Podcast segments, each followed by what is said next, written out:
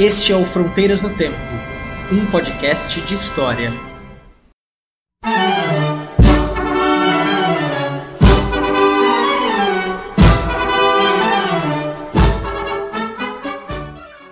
Olá, aqui quem fala é o CA. E a nossa independência foi testemunhada por um perereca. é, aqui quem fala é o Marcelo Beraba. E japonês tem sete filhos. japonês da pátria, filhos. Pegou a referência. é, Beraba. Então, estamos de volta com mais um episódio, né? Sim, como a gente gosta de fazer tudo diferente, passando aí o mês de setembro, nós vamos falar sobre a independência, né, cara? Verdade, vamos falar aí de um processo histórico que levou à independência, que não se resume apenas ao 7 de setembro, mas é um processo mais longo. Ah, exatamente. Uma coisa que começa bem antes com a chegada da família real portuguesa e depois com um monte de um monte de coisas que acontece aqui no Brasil, de movimentações políticas, em Portugal também, enfim. Não é um processo simples, né? O 7 de setembro é um feriado bem legal, bem interessante quando cai na segunda-feira, principalmente, igual é, ou na sexta, mas e não é só desfile, né? Também tem que é outra história. Sim. Mas tem muitos significados. Então vamos ver o que, que significa isso, o que, que é isso, né, Cia? É, com certeza. Então vamos, antes, Beraba, da gente começar, vamos para nossa sessão de e-mails, cartinhas, recados. Vamos lá então. Então vamos, e-mails.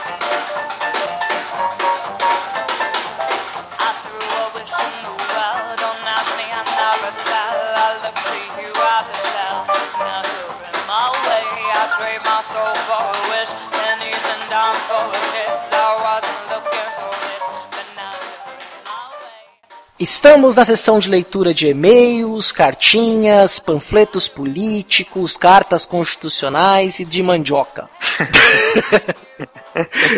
Sim, não sei da parte da mandioca, mas o resto é tudo verdade. É, mas as pessoas entenderão a mandioca que virou farinha.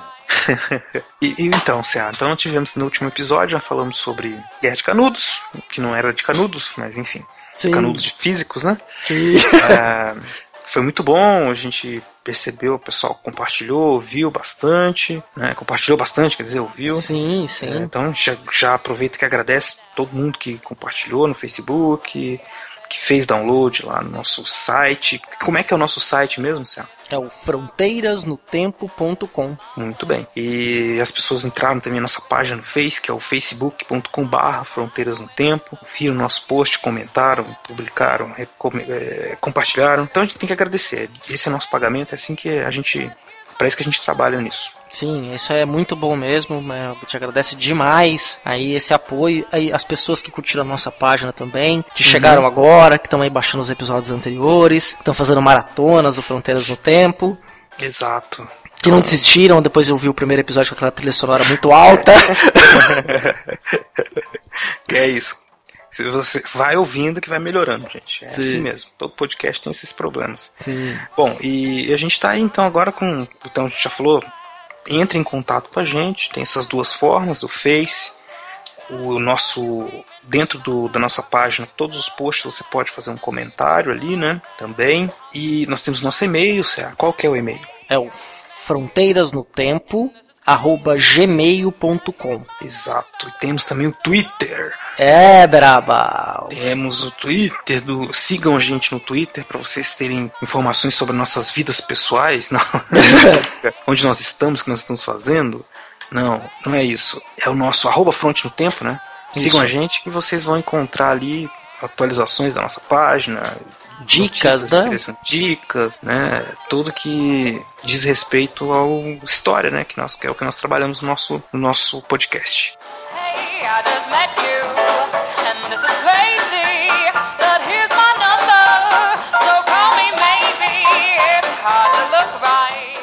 Temos também agora uma nova forma de contato para você que está assim no trânsito, tá na rua, caminhando, usando o WhatsApp, né? É, é ou tem, ou, isso, ou tem preguiça de escrever, né, o e-mail. tem preguiça de escrever e-mail. Então você pode mandar uma mensagem de voz pra gente pelo WhatsApp do Fronteiras no Tempo, que é um número muito fácil de decorar. Ó, é facinho de aprender, hein? O DDD é 13 e o número é 99204 0533. Então eu vou repetir. DDD 13 99204 0533. Ó, 99204 0533. 13 o DDD, tá bom? Mas WhatsApp não paga interurbano, né? E o legal é que as mensagens de voz que vocês mandarem para nós, a gente coloca no ar. Exato. Então, né? Você vai estar tá dialogando literalmente com a gente. Exato. Pode falar com a gente que a gente põe aí e vai comentar o seu comentário. Vai ser um prazer. 13 99204 0533.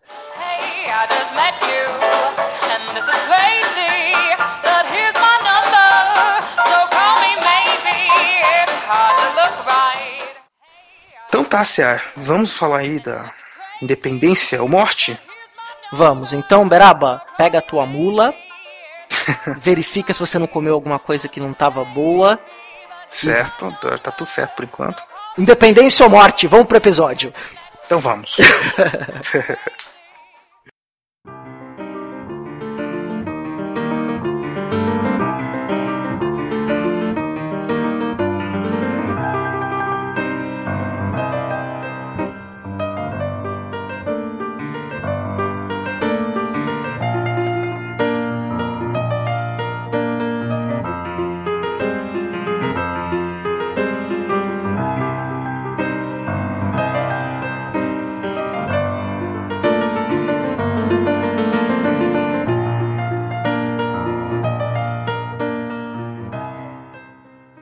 Então, Beraba, para falar da independência do Brasil, nós temos aí que voltar alguns anos no tempo.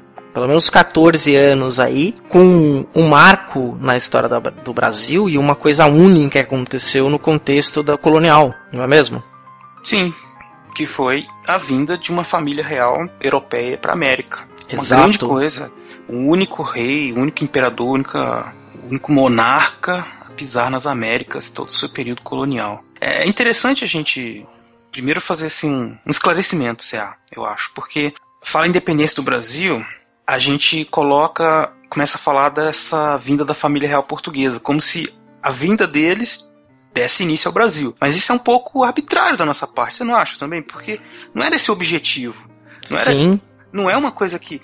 É, é nós que hoje em dia estamos olhando para o passado e dizendo: ali existem as sementes para a independência. Nós criamos um sentido para esse evento fortuito, né? Exato. Então, tô querendo. Por que eu tô falando isso? Porque não é que eles vieram para cá e aí o Brasil ficou independente automaticamente, ou eles vieram para cá para criar um, o centro do império e transformar isso num país, uma nação. Todo mundo era português, português que morava no Brasil, português Sim. que morava em Portugal, português que morava na África, português que morava na Índia. Tudo era português, do Império Português. Sim. E eles vieram para cá, mas isso é um, uma coisa que coisa de historiador, né? Mas é interessante comentar com nossos ouvintes que como a gente volta pro passado sempre e tenta pôr um sentido para ele de dizer, ah, as coisas começaram, causa e consequência, mas é tudo muito mais complexo que isso, né? Até a próprio projeto de vinda, de vinda para cá já existia antes e foi uma loucura. A gente vai contar toda essa historinha para vocês. Mas, sei lá, por que que eles vieram?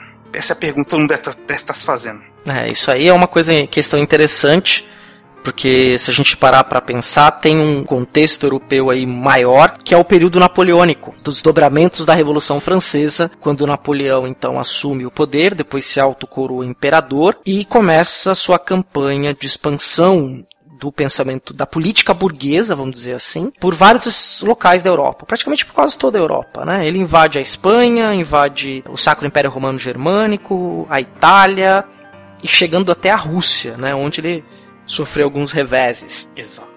Né? Não consegue invadir a Inglaterra, mas invade Portugal. Né? E essa invasão das tropas napoleônicas comandadas pelo general Junot, ele chega lá em 1807, finalzinho de 1807, e aí a família real portuguesa embarca em direção à América, escoltada pela marinha inglesa. Num acordo que já existia antes, feito com os ingleses, para que protegesse então a corte portuguesa. É isso que o Dom João tava numa sinuca de bico, né? Porque ele tinha gente que dizia, não, vamos nos aliar ao Napoleão. Tinha os, os francesistas e os inglesistas, aí não é essa expressão.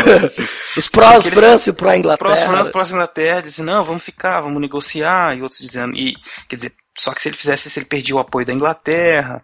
Então era uma situação complicada. Acabou pendendo pro lado da Inglaterra. E armaram essa fuga, que não podia parecer uma fuga, mas que, enfim, foi, né?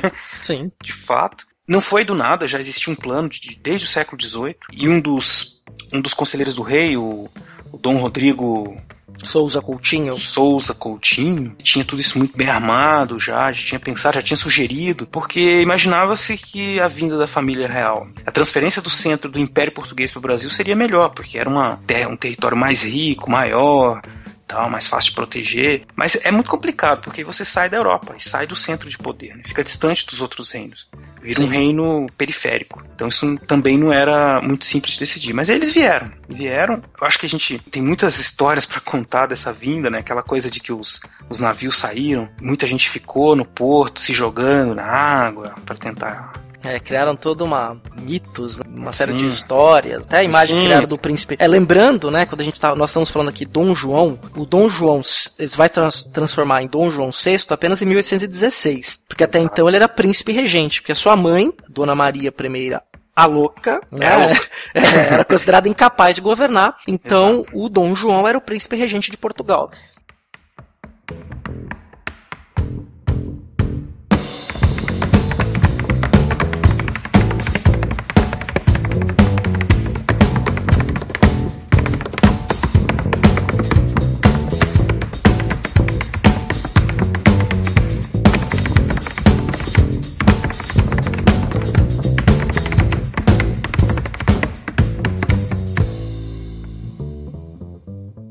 Inclusive, até, já que a gente tá falando do Dom João, deixa eu fazer uma partezinha também aqui, porque todo mundo tem aquela visão do Dom João, comedor de frango, bobalhão. Sim. Mas ele, vejam só, ele era um um estadista. Ele podia não ser um príncipe altivo e bonitão, igual dos contos, dos contos de fada, mas ele, desde os dois anos de idade, quando o irmão dele morreu, ele foi treinado, foi preparado para Não, Desculpa, eu tô confundindo ele com Dom Pedro. Dom Pedro que foi que aconteceu isso. Não, mas o Dom João também. Ele era o segundo da linha de sucessão. Isso, mas é que com Dom Pedro também foi assim, mas com Dom João.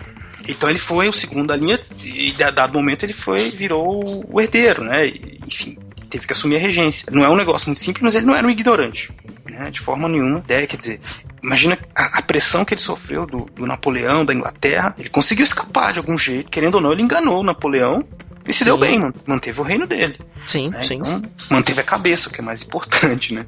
E a chegar aqui no Brasil também soube usar os seus poderes, a sua influência junto à elite local, sobre organizar a corte politicamente, agradar várias, várias facções. Então, não dá para dizer que ele é esse bonachão, esse, essa figura patética que, que o senso comum reconhece hoje em dia, né? É, muito por causa também do, do filme da Carlota Joaquina, né? Que foi inspirado Sim. numa historiografia portuguesa do começo do século XX, Exato. que ridicularizava o Dom João VI, né? É o Marco Nanini que faz Dom João VI no filme dela, e é esse comedor de frango, bobo, que é enganado por todo mundo.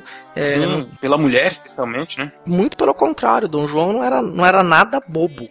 Não. Né? E ele tinha também, isso é importante frisar, uma equipe de gestão, vamos dizer assim, uma equipe que trabalhava com os negócios de Estado, que era extremamente qualificada. Sim, pois é. Foram os impactos do Marquês de Pombal, que foi uhum. o, o, chefe de gabinete, o ministro forte de Dom José, o pai do Dom João VI, que, que, uhum. que antecedeu, aí ele morre, a, a, a, mulher assume, a Dona Maria I, Pombal é afastado, só que os impactos do despotismo esclarecido e o que, que é isso, só para explicar? Foram as ideias iluministas que foram adaptadas dentro de governos absolutistas, como era o governo português. Exato, aquela coisa assim, nós precisamos nos modernizar para manter a mesma coisa, sem tirar o poder do rei. Então eles organizaram a administração do reino, é, tentando racionalizar o, todo o processo, melhorar, né? Otimizar é a palavra. Mas não era a uhum. palavra que eles usavam na época, óbvio. Sim.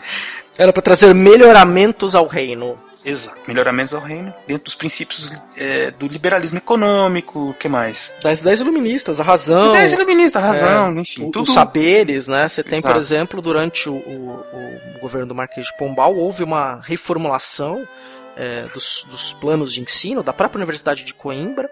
Sim. Houve o chamamento de alguns naturalistas, como um muito conhecido na época, que era o, o italiano Domingos Vandelli, Uhum. que fundou o primeiro laboratório de física e química em Portugal, fundou uma fábrica de cerâmicas, tinha uso exclusivo é, em Portugal, tentou o incentivo às manufaturas, o Marquês de Pombal também tentou fundar o Colégio dos Nobres para formar os nobres sobre a luz dos novos saberes, mas isso não pegou, não virou.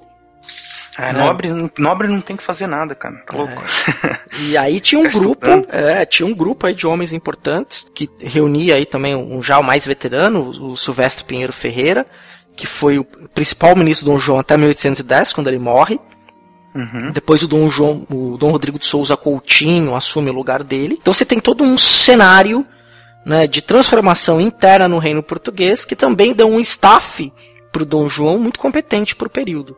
Exatamente. Então, deixamos, fechando parênteses aqui, né? Dom João, sua equipe, eles fugiram. Foram embora de Portugal, deixaram seus patrícios lá, foi uma coisa horrorosa, mas isso não, isso não, não é um demérito no sentido que, ai, nós como eles são covardes, idiotas, vieram para cá, fizeram muito idiotice e o Brasil foi fundado por idiotas. Não. Não. Não é nada disso, né?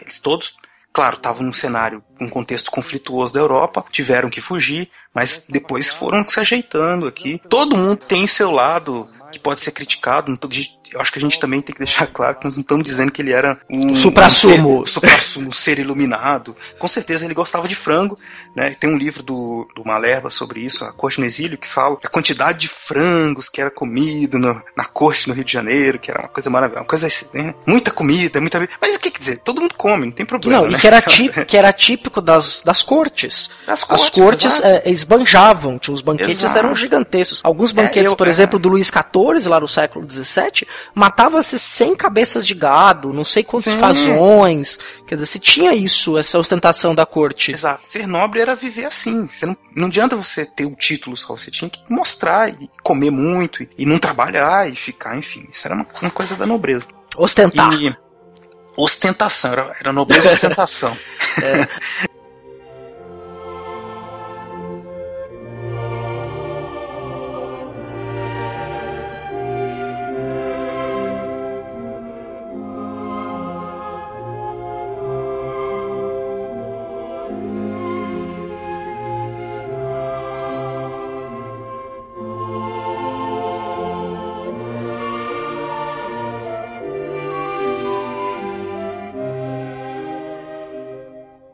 Aí tem um detalhe que eu quero tocar aqui, que até foi um, um, mito que acabou sendo construído e acabou sendo reproduzido durante anos, que é essa vinda da corte, falaram que desembarcaram no Rio de Janeiro, depois de passagem por Salvador, uma breve passagem por Salvador, onde Dom João chegou primeiro, é 15 mil pessoas da corte. Uhum. Esse número é extremamente absurdo, né? Se você juntasse a marinha inglesa toda, não carregaria 15 mil pessoas de uma vez. Chegaram no. Brasil junto com Dom João em torno de 450 500 pessoas. Eu consultei a lista dos que estavam nos navios de Dom uhum. João, tem lá no Arquivo Nacional. Tá, no máximo é. umas 500 pessoas. A incorporação de 15 mil pessoas da corte ao Rio de Janeiro aconteceu. Só que ao longo Durante... de 14 anos, não Exato. desembarcaram Quando... 15 mil pessoas. É, exatamente. Quando a coroa foi o Rio de Janeiro foi se tornando o centro do império, foi crescendo todo aquele cordão de puxa-sacos em volta do, do, príncipe, futuro rei, né? E aí foi aumentando o número de portugueses aqui. Sim. Mas realmente, essa ideia seria difícil imaginar tanta gente viajando junto, assim.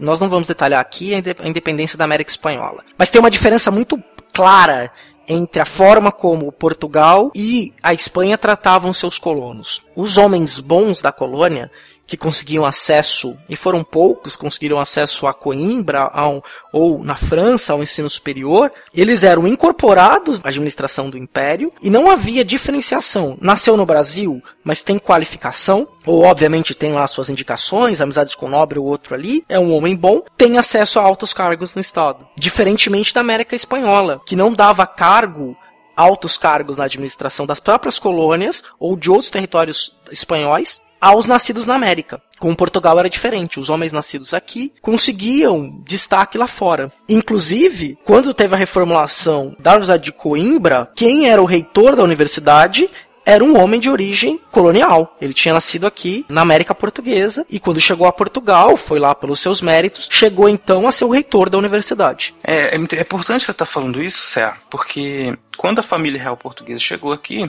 começa a ver aquela distribuição de cargos, né? Muita gente começa a oferecer favores ao príncipe regente, à família. Ele recebe uma não me lembro bem o nome da pessoa que deu, ele recebe uma, uma casa para morar, né? A pessoa dá a casa para ele, assim. Sim, foram sistemas de aposentadorias que foram adotados. Isso, que é, né? o, o, o e... governo ia lá, pegavam as casas, né, escolhiam Exato. as melhores casas do Rio de Janeiro e a pessoa recebia vitaliciamente um dinheiro mensal da corte, a, chamada aposentadoria, aposentadoria, que era para muitos, teve várias críticas disso, para os mais liberais, que isso era um sinal claro do absolutismo português. Exato, exato. E eles faziam isso, né? E recebiam em troca essas mercês, né? Que é esses favores, segura a bolsa do rei, dá dinheiro, recebe cargos, recebe ou uma aposentadoria, enfim, tudo isso está dentro de uma lógica de um pensamento de um pouco deslocado ainda do século XIX, que é um pensamento de antigo regime, né? aquela coisa de ficar próximo do rei. Isso foi muito bom para as elites que viviam no Rio de Janeiro, quem era mais rico, porque eles conseguiam muitos benefícios que antes eram eles tinham que ir até Portugal para poder é, viver, né? Então, ficar próximo do rei favoreceu muito esses grupos que eram mais ricos, que eram de elite aqui na que viviam na colônia, que acabaram se tornando, se enobrecendo por fato, pelo fato de estarem próximos do Dom João.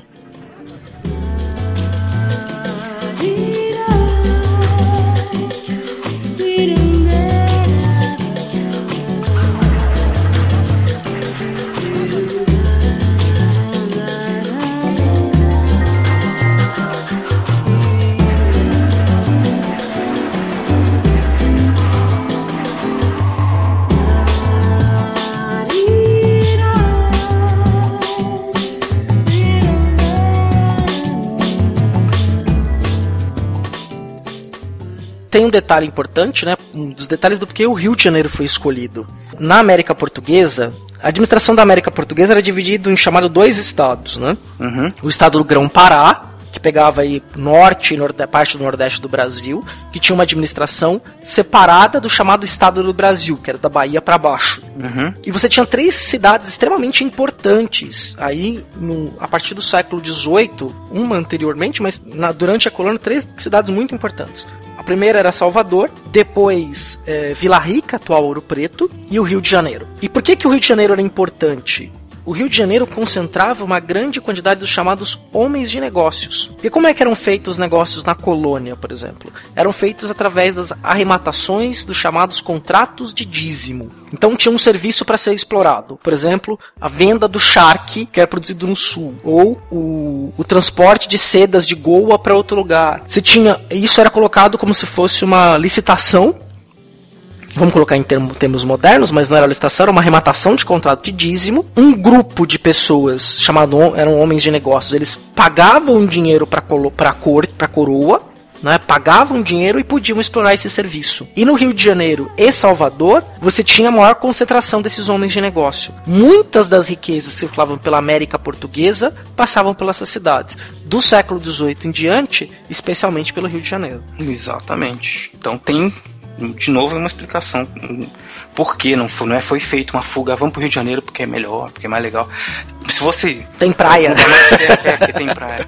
Se fosse para ir para mais perto, podia ir para Belém, porque é bem mais perto, né? O Sim, Natal, qualquer lugar assim. Natal, tudo muito mais perto, tranquilo, tava pertinho da Europa. As correntes marítimas favoreciam, você chegava logo né, em Portugal muito mais rápido do que no Rio de Janeiro. Mas é isso, então eles vêm para cá, toda essa estrutura econômica, política, que vai se aproveitar da proximidade da, do jogo político, da transformação do Rio de Janeiro na corte, né, no, no centro do Império Português. E aí nós vamos ter o surgimento né, de alguns problemas quer dizer, o Rio de Janeiro se fortalece e, ao mesmo tempo, as outras províncias, outras regiões também começam a enfrentar alguns problemas, né?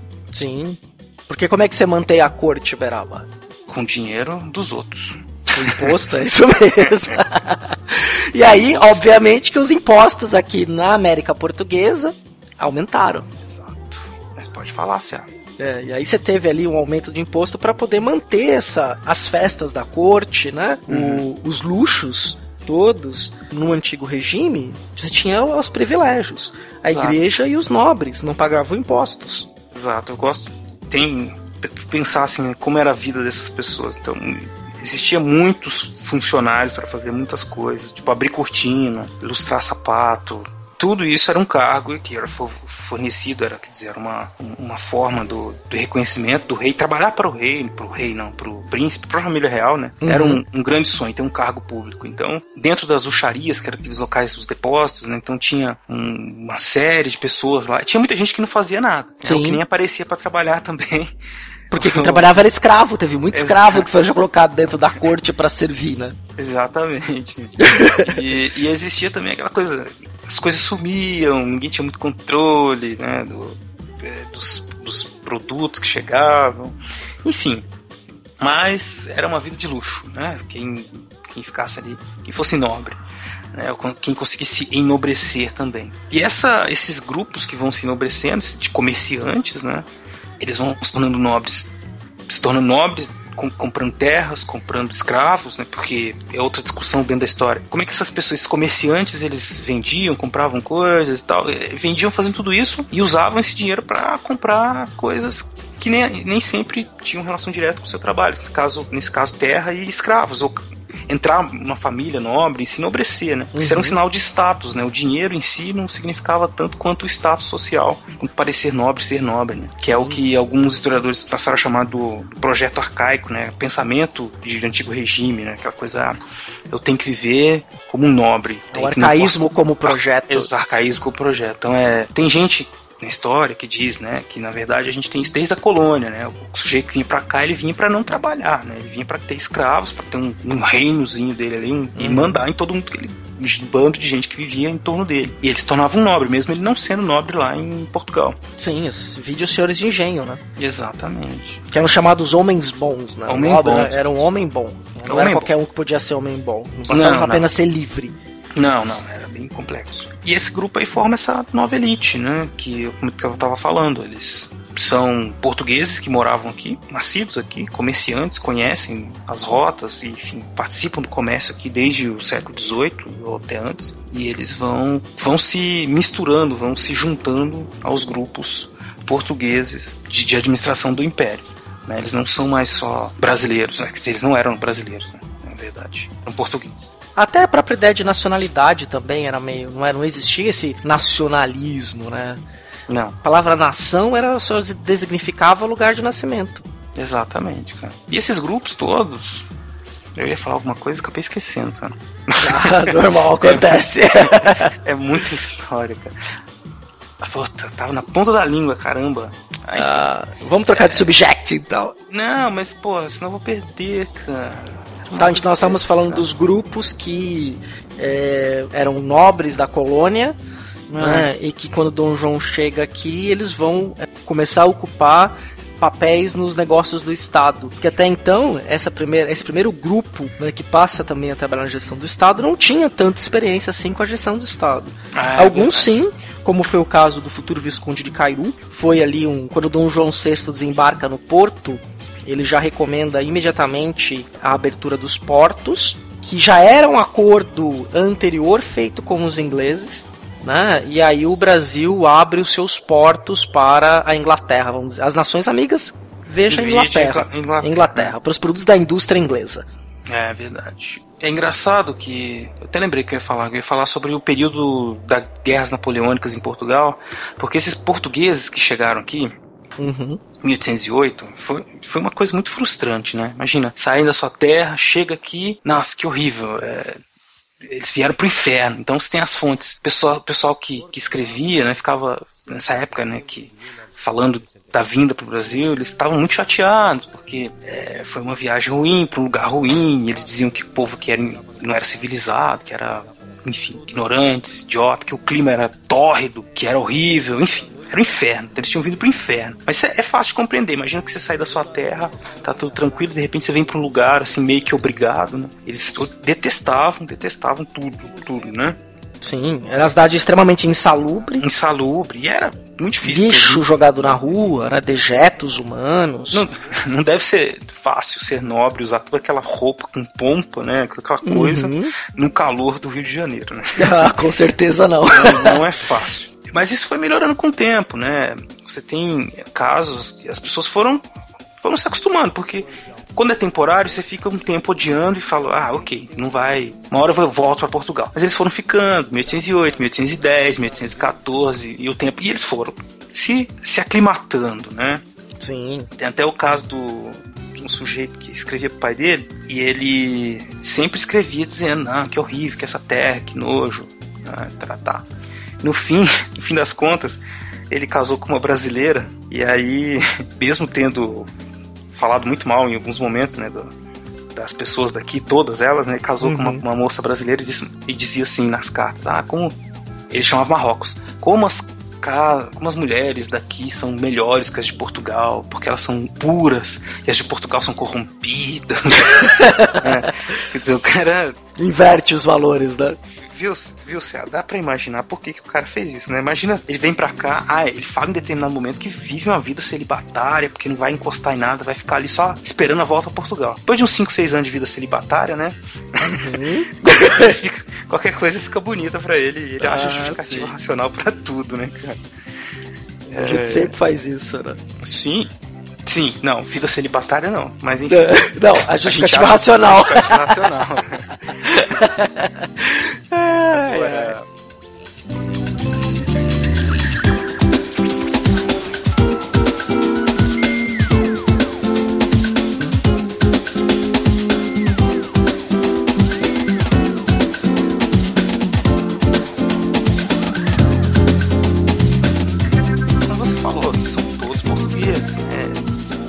portugueses nascidos aqui, portugueses nascidos ali, né? A coisa do brasileiro, nós brasileiros e tal, ela não é forte o suficiente para se criar uma identificação, uma identidade nacional. Sim, na verdade a palavra brasileiro, ah. desculpa, Brava, te cortei.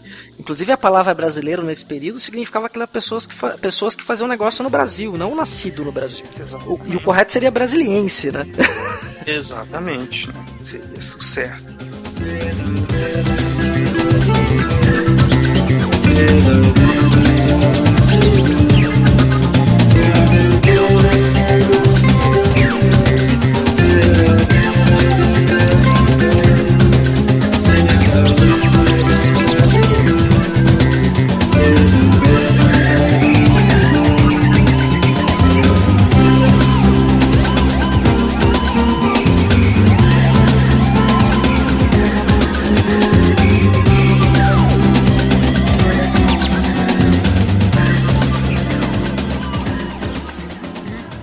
é isso, é. Então, a gente tem toda essa conjuntura aí de Brasil, Portugal se unindo para todo sempre a partir de 1816, né, com na 1815, é, sim, 1815. É, 1815, isso, a coroação foi em 1816, exatamente. O Brasil foi elevado à categoria de Reino Unido de é, Portugal, Brasil e Algarves, então deixou de ser uma colônia e passou a ser, ter o status de reino. Exato, um reino que ficava metade de Portugal, metade na Europa, metade aqui, né, então, sim. espalhado, metade não, mas espalhado pelo mundo todo. É, isso causava, começou a causar um certo desconforto aqui, com algumas províncias, né? e também lá em Portugal, né?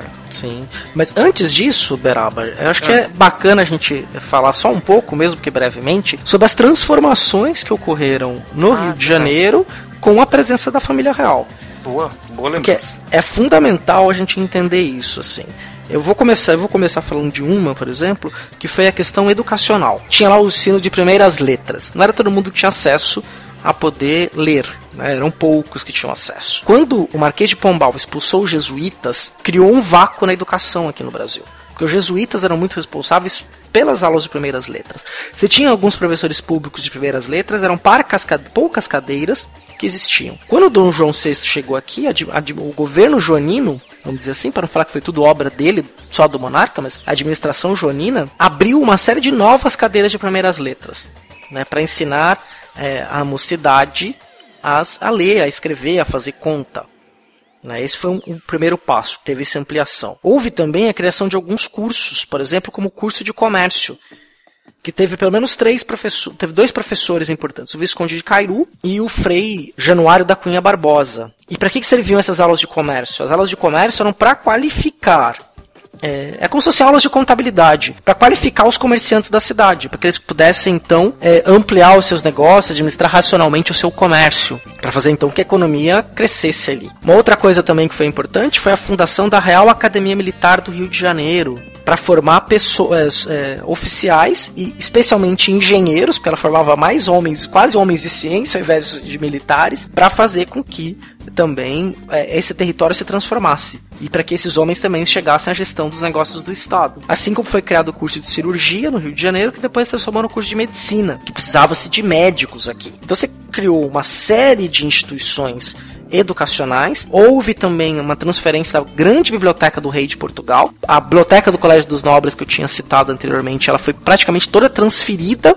para o Brasil e algumas proibições que existiam no período colonial foram então derrubadas, né, que é do ponto de vista econômico. A primeira delas passou-se a se permitir que se instalassem aqui manufaturas e também fábricas, que eram até então proibidas. Pelo não só se, se autorizou, mas houve uma série de incentivos para que as pessoas importassem é, novos maquinários ou inventassem novas máquinas para criar uma indústria aqui não virou muito, não, mas houve esse incentivo. Algumas indústrias foram instaladas aí. É, e esse incentivo foi também redobrado logo depois do Brasil independente, também no segundo reinado, mas isso é uma história. E também foi um ponto importante. E uma outra coisa que foi um marco, e aí, só que era monopólio do Estado, foi fundada a primeira tipografia, a impressão régia, para que se pudesse imprimir os papéis do Estado e também livros para que fosse lido por um determinado grupo de pessoas para que pudesse então civilizar o Brasil. O Dom João chegou aqui, como o Beraba estava dizendo muito bem, essa impressão de nojo, de lugar é, insalubre, de lugar que não servia para nada, foi então substituído por uma ideia de que precisava se civilizar o Brasil especialmente o Rio de Janeiro. Então nós vamos pegar esse lugar bárbaro e vamos transformar esse negócio aqui numa civilização. Então teve também um projeto civilizatório. E essa parte educacional da qual eu falei aqui agora entrou nesse projeto civilizatório. Muito bem. Fala que vai falar mais alguma coisa sobre as mudanças aí? Não, eu tô pensando aqui, mudanças no, no próprio estrutura do Rio de Janeiro, sabe? jardins, Sim. Passe, passe, é, o passeio público, passeio público, né? O jardim botânico, que Exato. foi extremamente importante, né? O jardim botânico, é, tô até falando demais da Beraba. Mas pode falar. Porque eu tenho uma, eu tenho uma, esse é um período que é, me encanta bastante, uhum. porque eu tanto a, a, dissertação de mestrado quanto a tese de doutorado, eu fiz uma profunda pesquisa sobre o período joanino no Brasil. Né? Tá é, situada naquele período ali. Então tem tanto detalhe. Não vou falar de tudo, não. Tem muito detalhe para falar. Isso é, isso é, a mesma coisa do nosso episódio sobre crime e castigo. Só eu que falei, cara. é a minha pesquisa. Essa é sua é, pesquisa, então, cara. Falou naquelas toca partes. o barco aí. Vai é. falando que eu vou falando quando surgir alguma coisa. Mas que fica bem claro pro ouvinte que mudou tudo, assim, né? Quer dizer, mudou tudo. É, tentaram fazer mesmo uma civilização, um centro do império digno, né, que mostrasse para o resto da Europa que, olha, nós temos aqui então uma, uma, um centro de civilização, né, gente, gente civilizada, não é um bando de, de ignorantes andando por aqui. Então, Sim. foi, foi bem, bem posto isso, bem colocado aí pelo CA. É, e houve uma mudança de cor também no Rio de Janeiro. Cor assim, onde que vinham as roupas normalmente usadas aqui? Muitas vinham das colônias portuguesas na Índia. Né, principalmente de Goa. Então as roupas usadas aqui no Brasil eram muito coloridas. As mulheres, por exemplo, usavam sapatos de seda, feitos na China, vindos para a Índia e trazidos para o Brasil. Ah, alguns tecidos fabricados na África. Então era tudo muito colorido. Certo, é verdade, cara. Quando se abre então os portos, o colorido das roupas, das tapeçarias foram sendo substituídos gradativamente pelo sobretudo preto, pela cartola preta, pelas botas pretas, pelas roupas cinzas escuras. Então houve uma mudança, né? Uhum. Também na própria vestimenta da população, porque era assim que gente civilizada se vestia. Nada de ficar esse carnaval aí de roupas coloridas, Sim. coisa horrorosa.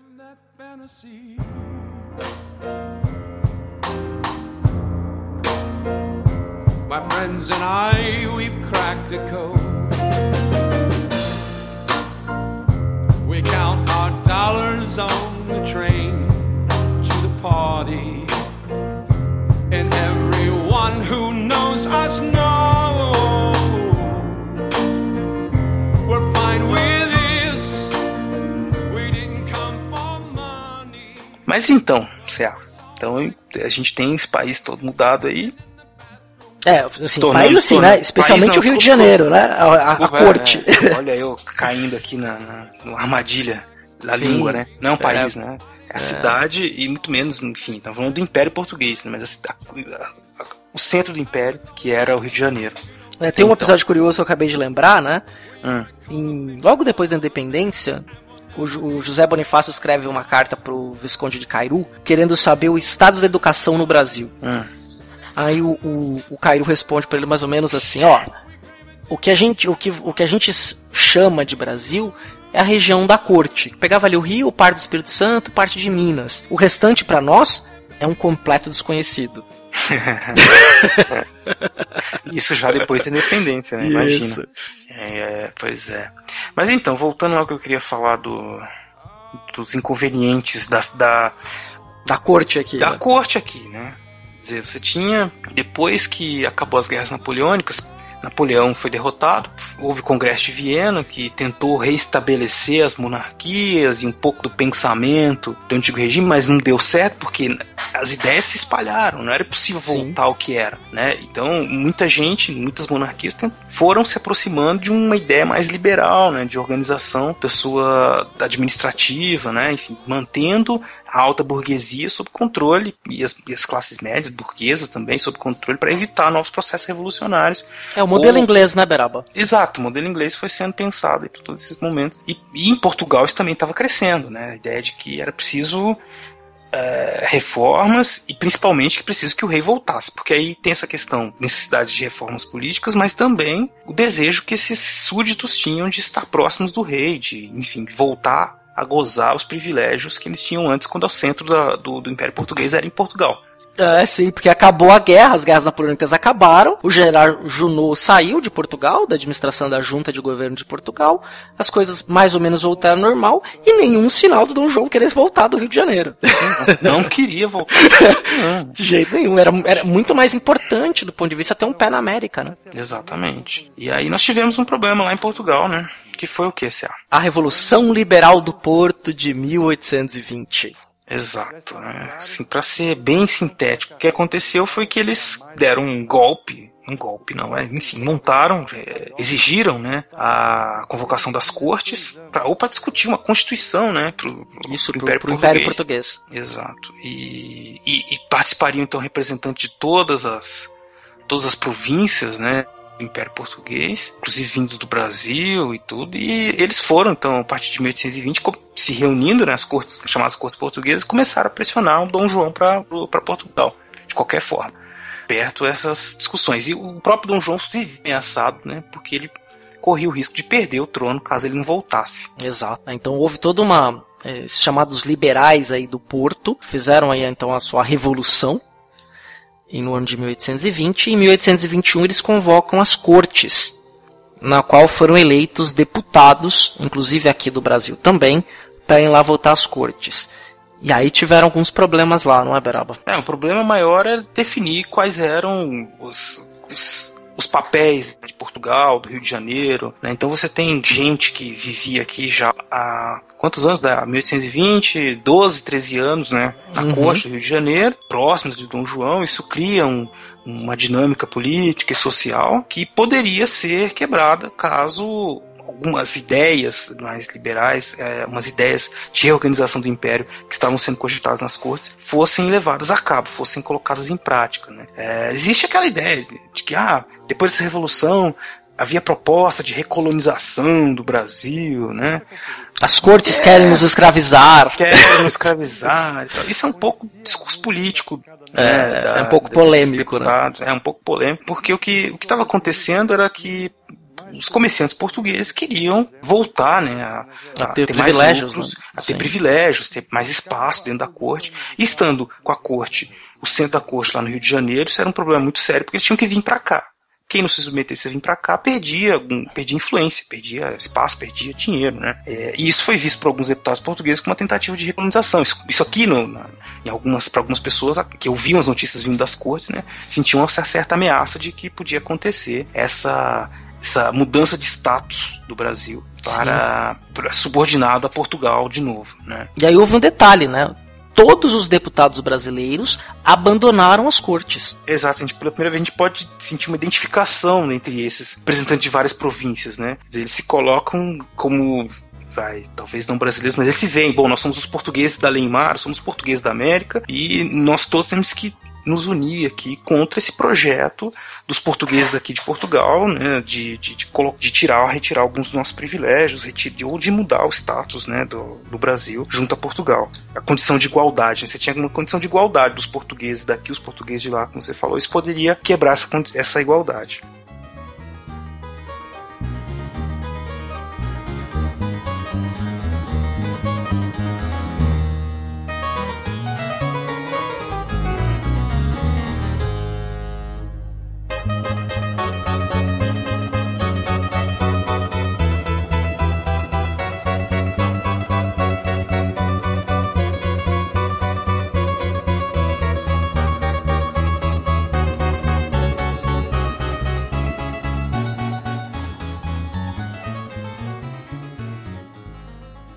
E aí, que é interessante, apesar da gente falar desse grupo que se fortalece aqui então na, no Brasil, a gente já pode falar Brasil a partir de 1815, Uhum. ele não era um grupo homogêneo.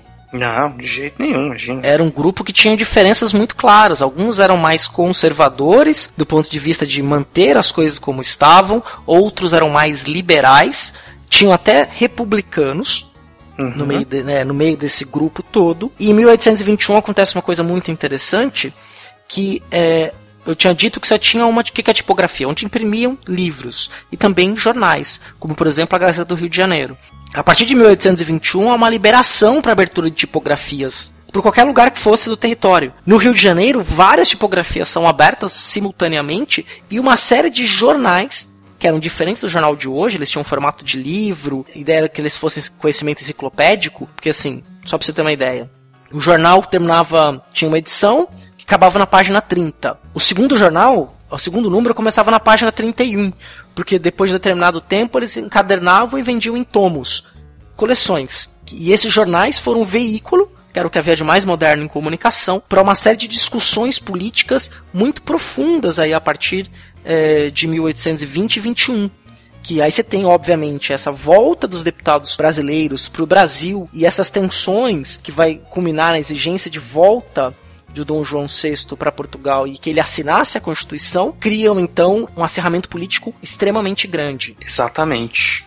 Mas. eh, Você você não quer falar mais sobre essa questão da imprensa aí, Seattle? Porque Ah, sim, Eu tava claro. vendo aqui que a gente tinha esses grupos políticos, quando eles, como eles não são homogêneos, eles vêm pra cá, né? Cada um começa a, propagar suas ideias. Como é que funciona tudo isso daí? Sim, você tem então pessoas que viviam aqui, alguns portugueses, que também passam a publicar, e eles começam então, já a partir de 1821, a discutir seriamente como é que seria o Estado do Brasil, já pensando numa possível ruptura com Portugal. E aí você tem vários modelos que vão se seguindo. Tinha um pequeno grupo que era mais radical, que defendia uma república, que foi esmagado, alguns que defendiam a solução constitucional, e aí tem uma manobra interessante que passa a acontecer, que é a figura do Dom Pedro, o príncipe, o herdeiro do trono. Então, quando eles assinam a corte, as pressões vão aumentando muito para que o Dom João VI volte para o Brasil, fica claro que eles querem a permanência do Dom Pedro aqui. Uhum. Não, que é uma forma de manter um, próximos do rei, próximos da, da família real. De- Ou de manter o Brasil com. Olha, nós temos aqui o herdeiro do trono, então nós temos uma garantia. Uma garantia de que não, não vamos perder nosso status, não vamos perder nossa posição junto a Portugal. É, e tem um monte de detalhe, não vou nem falar o nome de todos os jornais, mas tipo, por exemplo, o chamado da Malagueta, que era bem incendiário, que criticava fortemente. Então você tem toda uma briga desses grupos políticos para também saber quem vai ficar é, no poder do Estado. Só que nenhum deles atacava diretamente a figura do Dom Pedro. Teve um grupo que foi do Revérbero Constitu- um jornal chamado Revérbero Constitucional, do- liderado ali por alguns liberais constitucionalistas, que fizeram um ataque ao Dom Pedro. E aí o Dom Pedro I também escrevia em alguns jornais sob pseudônimo, os chamados jornais da época, então ele escrevia textos extremamente inflamados para aquele cenário político. Uhum. E muitas vezes essas disputas da imprensa elas saíam das letras e iam para as verdades de fato, né? Para as vias de fato, quer dizer. Chegavam, por exemplo, o Dom Pedro mandou dar uma surra no grupo que escreveu o Revérbero Constitucional Fluminense.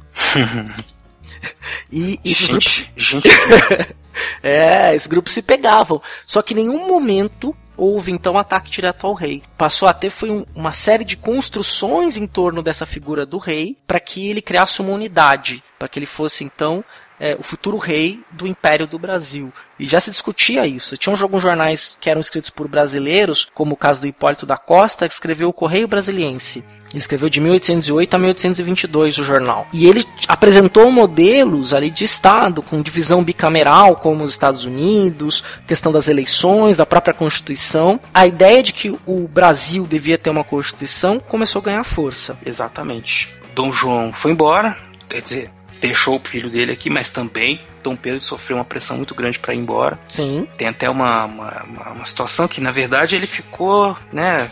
Sabia se não ia, não sabia se ia, se não ia. Tem até aquela famosa, tem uma, uma frase né, dele que, que representa isso, que é aquela se é para o bem do povo e felicidade geral da nação, diga ao. É, como é o que é povo frase? que fico. É, que fico, né? O dia do fico. O dia do essa fico, questão em essa maio. questão- é, essa questão do dia do fico aí é, é bem polêmica, porque dá, dá a impressão assim de que ele estava muito decidido, né? Vou ficar e tal, tal. Na verdade, foi feito um abaixo assinado, com milhares de assinaturas, o que é uma coisa interessante pensar pra Sim. época. E ele ia embora, tava tudo pronto. Ele já tava indo embora já. Uhum. né? Não ia ficar. A Mas- imprensa também teve uma série de discursos de, de Discursos, pessoas tá importantes, textos importantes de pessoas ali que Exato. clamavam pela permanência do príncipe. Exato. A gente tem que pensar que a imprensa, essa coisa de leitura escrita, parece que a gente tá falando de uma elite, né? a- Mas essas Uhum. notícias, essas ideias passavam para vários grupos de, de- da população, né? Para várias Sim, camadas. as leituras em voz alta. As leituras em voz alta, as pessoas. Leitura, ela é uma coisa nessa época que é coletiva, né? A pessoa pega Sim. um jornal, chega na, na- em casa e lê um panfleto, um, um texto qualquer, ou no bar, enfim, as pessoas vão conversando. Então, não é porque a pessoa não tem instrução que ela não sabe o que está acontecendo. Não é preciso. A gente tem muito uma ideia de, de conhecimento, de, de que a pessoa que não tem instrução formal, acadêmica, ela não tem condições de participar, de ter ideias. Claro que ela tem.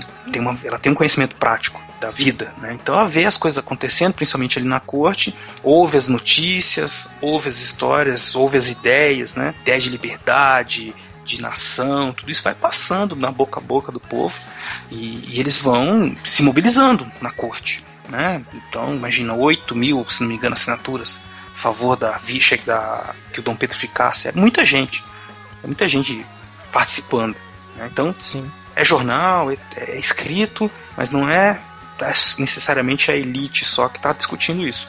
Tem muita gente. O Rio de Janeiro está muito movimentado. 1821, 1822, né? Esses 20, momentos. até 20, 23, também, né? 23 também. De 21 a 23 você tem isso, tô adiantando, mas depois a gente vai voltar a falar mais detalhes disso.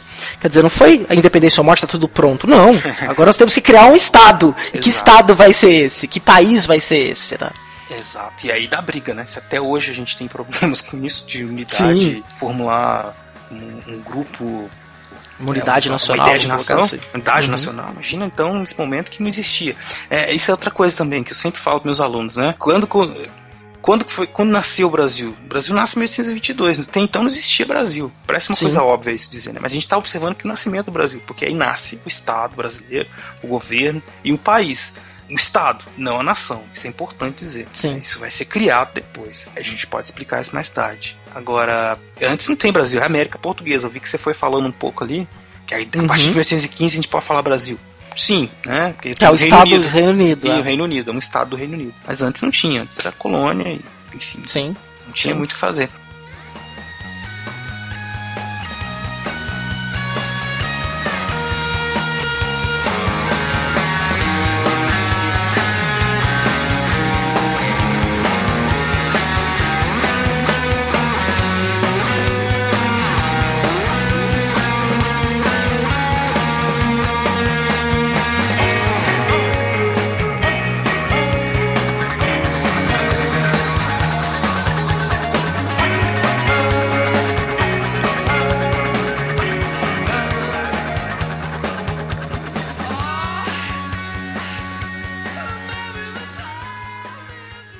E aí, só um detalhe, Brabo, isso vai, vai ser importante para a independência, porque lembra, eu tinha falado que tinham duas unidades administrativas na colônia quando Dom João chegou aqui, Sim, né? sim. O estado do Brasil e o Grão-Pará. Pra vocês terem uma ideia, o, o Grão-Pará não se reportava ao Dom João VI, se reportava direto a Portugal. Porque era muito mais perto, inclusive geograficamente para eles. E isso vai, e vai ter repercussão na independência. Com certeza. Que repercussão, você pode me falar? Ah, vamos falar da independência primeiro, né? Vamos, vamos falar da independência. A gente tá falando do dia do Fico, né? Pra gente poder É fazer um retorno aqui. Ele ficou em. Quando foi mesmo? Maio, de né? 22. Maio, de 22. 22. Porque tem até uma, um quadro que é famoso que representa isso, que é no, no desembargo do Passo, né? Ali no. Quem conhece o Rio de Janeiro fica ali no centro, próximo à Assembleia. É o lugar onde foi, inclusive, sede da administração durante todo o Império. É um prédio que era sede da administração colonial. Não era um grande palácio, diferentemente da Quinta da Boa Vista, que era a morada da família real, que hoje abriga o Museu Nacional, que fica ali no Rio de Janeiro hoje, em São Cristóvão. Quer dizer, a própria cidade do Rio de Janeiro era muito pequena. É, a Tijuca, pra vocês terem uma ideia, que é o famoso bairro carioca hoje, a Tijuca era fazenda de café. Botafogo também era quase zona rural, era longe. A princesa Leopoldina quando escrevia as cartas pro seu irmão, que era a mulher do, do Dom Pedro, né? Escrevia as cartas, ela era a princesa da Áustria, escrevia só as cartas pro seu irmão, falando como era a vida. Ela falava, o meu pai, que ela chamava o Dom João de pai, e o meu marido não permitem muito que eu vá à cidade. Acham longe e perigoso. É, no Rio de Janeiro, a cidade também não era tão grande como é hoje. Era uma cidade de um núcleo urbano bem menor. Caralho, esqueci o que eu ia falar.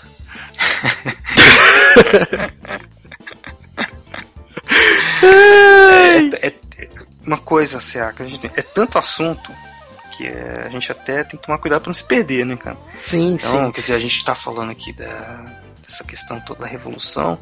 Quer dizer, da revolução. A independência, né? Eu Ah, tá, que lembrei, lembrei, lembrei, lembrei, Ah, lembrei, falar, lembrei. Fala. lembrei. E aí, é, eu tava falando então do núcleo urbano, e tem um quadro famoso no desembargo do Passo, que tem o Dom João VI, já então Dom João VI, e o príncipe Pedro, na varanda, assinando a Constituição Portuguesa. A Constituição do Império Português, que foi feita lá pelos grupos que se rebelaram contra o antigo regime português. Muito bem. Que quiseram instalar o quê? Uma monarquia constitucional. Sim. A diferença é, nós não vamos decapitar o rei, não vamos prender o rei, nada disso. Mas ele tem que assinar a Constituição.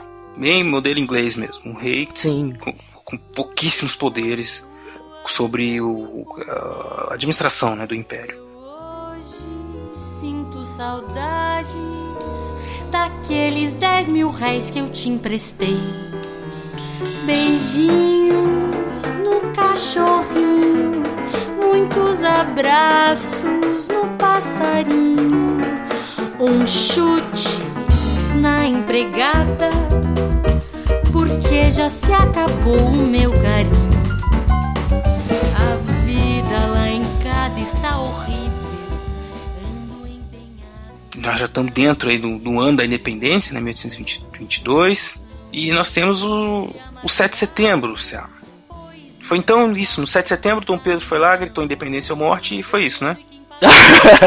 Acabou a história. É, acabou. É como se fosse tão simples assim, né? Ele como se o montado num cavalo É, bonito, assim, as margens do Rio Ipiranga, ele tem um brado retumbante. né, e, e pronto, e virou o Brasil, cara. Que É, não é assim simples, né? Aí que entra a brincadeira que eu fiz na abertura, né? Que é do padre Perereca. O padre Perereca era um padre importante, tinha influência também na corte, ocupava alguns papéis no Estado importante. E esses homens todos que escrevem em jornais, a maioria deles, 90% deles, estava em algum lugar do Estado. Alguns eram fiscais de freguesia, outros fiscais de alfândega, ou da junta, ou da junta do comércio. Todos eles ocupavam ah, espaços nesse, nesse grupo, nesse corpo administrativo fundado, criado aqui pela administração joanina. Uhum. E o Padre Perereca também era um desses membros. O Padre Perereca tinha acom- acompanhado o Dom Pedro a viagem que ele tinha feito à província de São Paulo. Exato. Pra fazer o que, será? Dom Pedro estava com uma de suas amantes, né? Inclusive não existe a casa da Marquesa de Santos, isso foi um mito criado aí, a casa da Marquesa de Santos não tem a casa, né? Ele veio visitar a tal da Marquesa de Santos, que era uma das suas amantes, lembrando que as cidades do antigo regime era comum e público as amantes dos reis e dos príncipes. Uhum. O rei tinha que ter uma amante. Porque ele representava a virilidade do Estado, um Estado misógino, masculino, né? Mas reza a lenda que ele era bem apaixonado por essa daí, de verdade, assim. É, e uma francesa também que ele teve, uma mulher mais velha que ele conheceu no Rio de Janeiro. Porque assim também, né? O que, que aconteceu? Olha que interessante. Eu vou só fazer, antes de chegar nisso, eu vou fazer, falar de um detalhe que vai ser importante pra gente entender essa questão da própria nacionalidade. França invadiu Portugal, correto? Sim, quando, correto. Quando Napoleão atacou. Mas isso não significou que as pessoas passaram a odiar todos os franceses. Pelo contrário, foi incentivado que franceses artistas, arquitetos, naturalistas, que era como os cientistas eram chamados no período, viessem para cá para poderem trabalhar e ajudar a civilizar o Brasil. Então, a, a, moda, a música francesa, casas de encontro com francesas, entre aspas, que algumas eram brasileiras e que fingiam que falavam francês, que eram as casas de tolerância, casas de encontro, né, as francesas, algumas eram polonesas, né, daí vem o termo polaca no Brasil, Uhum. que, é, que é pejorativo. Aham. Vários franceses vieram para cá, franceses, austríacos, né, também, é, alem- alguns alemães, mas especialmente franceses e ingleses. Foram incentivados que viessem para cá para civilizar, porque a abertura dos portos não significou só a entrada de produtos, mas também a entrada de pessoas de outros estados pudessem vir para cá. E apesar de Portugal estar sendo governado por uma junta comandada pelo general Junot, que tinha também português nessa junta governando Portugal, franceses passaram a vir para cá. né? Então não havia, eu falei outro dia para meus alunos isso, eles ficaram espantados, ah, mas eles não odiavam os franceses. Eu falei, não, queriam que os franceses viessem para cá. Porque você não tinha aquela ideia de que, ah, meu país está em guerra com outro, eu tenho que odiar o outro povo. Porque não havia essa questão desse nacionalismo ainda muito arraigado né, na Isso, é, cultura. isso é coisa do século final do século XIX. Sim, é, começa ali Começo nos do anos 20. É, e você tem um pouco no século XIX, no Brasil ali nos anos 20, próprio 30, começa a se buscar uma ideia do que é o Brasil e o brasileiro, que vai se definir só pro final dos anos 30, mas eu vou contar depois que a gente fala da independência um, episódio curioso, mas não vou falar disso agora só para não, pra não pular o assunto. Né? Você tem então toda uma nova, essa cultura francesa aqui, e as pessoas não necessariamente se odiavam. Eu tava falando da casa de tolerância, porque para voltar para o nosso ouvinte não se perder, e eu tô falando até meio rápido, eu tô achando, pro nosso ouvinte não se perder, o Dom Pedro também teve uma amante que era mais velha, que era uma basalquiana, uma mulher de 30 e poucos anos, que ele foi grandemente apaixonado por ela, e também tinha a, marque- a tal da Marquesa de Santos. E ele veio aqui pra Santos e tava indo pra São Paulo, subindo a serra do quê? De cavalo, claro, porque é muito fácil subir essa serra aí de cavalo, né? É, Se de carro já é difícil, cara. Então, É. é, que, CA, é um negócio interessante, porque toda vez que você vai dar aula sobre isso, eu fui dar aula, talvez você tenha passado a mesma coisa, todo Uhum. mundo sempre pergunta: é verdade que o Dom Pedro estava atrás de uma moita, defecando quando gritou independência à morte? É verdade que ele estava de pijama? É verdade que ele estava não sei o quê? Né, existem muitas lentes, muitas ideias né, sobre como foi todo esse processo, como- porque muita gente guardou na memória por muito tempo, a memória coletiva, daqui o quadro do Pedro Américo, né? Que é um Sim. quadro que a gente pode até colocar o link aí no post pra vocês verem, que é o famoso quadro, né? De todo mundo nos seus cavalos bonitos, trajes de gala, né? Com espadas em punho, aquela coisa, né? Independência ou morte. reproduzido, do filme, inclusive, depois, feito no período militar, com o Tarcísio Meira, né? Sim. Como Dom Pedro, que inclusive é o grito da abertura, uma um dos gritos da abertura do programa, Independência ou Morte. Exatamente. É, tem até um episódio que eu coloquei a sonora, vou até repetir, né? Começa, canalhas! É, pa- é muito. É engraçado, é engraçado. Mande mensageiro para São Paulo, que estropie tantos cavalos quantos forem necessários, mas que entregue o mais rapidamente possível estas mensagens ao príncipe regente. Todos em forma! Sai, canalhas, parasitas, cachorros! O que é que aqueles imbecis estão pensando? Eles querem e terão a sua conta. Em forma! As cortes de Portugal querem nos escravizar. De hoje em diante, as nossas relações estão cortadas. Eu nada mais quero do governo de Lisboa. Nenhum laço nos une mais. Pelo meu sangue, pela minha honra e pelo meu Deus, juro promover a independência do Brasil. Independência ou morte! Independência ou morte!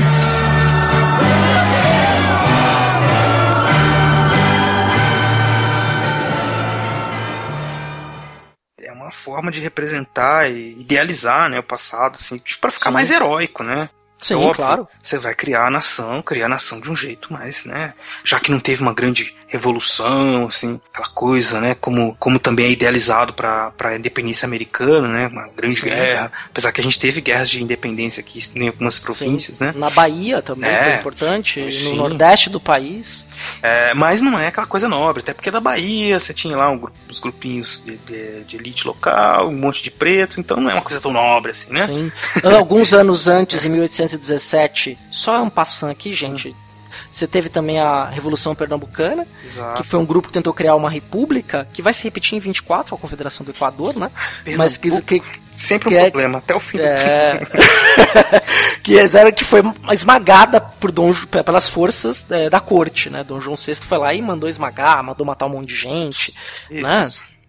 Só Então você tinha claro, ali dissidência, não era uma coisa assim que foi, ah, que legal, vamos aceitar tudo. E os pernambucanos sempre foram Exato. aguerridos. Isso que eu ia dizer, Pernambuco é um problema pra corte, né? Pra mim, pra Sim. história, eu acho ótimo que eles tivessem feito tudo isso. Sim, até a segunda claro. metade do século, até 1848, estavam aí lutando, enfim. É, Aí tem a praeira, tem uma série de É. questões ali, né, liberais contra conservadores. Mas quando a gente for com um episódio sobre o Império, se a gente for falar de política no Império, a gente aborda isso com Aborda mais isso, detalhes. Mais propriedade, mais tempo. Porque aí então a gente tem essa visão idealizada do império, do império, da independência, né? Mas isso eu sempre costumo falar, isso não importa tanto, assim, né? O que aconteceu de fato, é porque não dá pra saber, né? Algumas coisas, algumas hipóteses a gente tem que falar. Com certeza não foi como tá no quadro do Pedro Américo, da independência, até porque o quadro foi feito muitos anos depois. E ne- nem o outro quadro também que tá lá o Dom Pedro cercado de populares, né? Que são duas, de- duas representações. Sim, o povo todo lá, feliz e contente com ele também, isso não aconteceu. Feliz porque tem independência. Mas ó, com certeza ele não tava de cavalo, né? Não. Não, porque o cavalo não sobe a serra do mar. Não, é uma senhora serra, quem conhece sabe, né? É. Não dá pra subir de cavalo e muito menos ficar com traje de galo o tempo inteiro, né? Que é muito quente, úmido, enfim. Sim. Não é simples, né? Que animal que era usado? Que animal? Mulas, né? Com certeza. As Mulas, mulas, que, mulas. que abasteciam o- a colônia inteira. Os Exato. tropeiros. Só podia subir a serra só em lombo de mula. Exato. Agora, mas como é que então, Serra? Como é que você costuma responder pros seus alunos quando eles perguntam o que, que aconteceu? É, aí é muito interessante. né? Aí entra o testemunho do padre Perereca. é, o Perereca viu tudo. O que, que ele É, viu? o Perereca viu tudo. É, é, o relato dele, ele diz o seguinte, que ele estava no riacho do Ipiranga, no córrego do Ipiranga, estávamos no córrego, é a palavra que ele usa, córrego do Ipiranga, e, e o Dom Pedro não estava muito bem, tinha ido quebrar o corpo no córrego. ele estava com a desinteria, quebrar o corpo, ele foi, já entendeu, né? Não precisou explicar. Sim, ele estava com problemas. Quando ele chega, tinha um representante ali trazendo documentos para eles enviados de Portugal pela, pelo parlamento, vamos dizer assim, em português, que retirava poderes dele aqui, porque ele era o regente do reino do Brasil.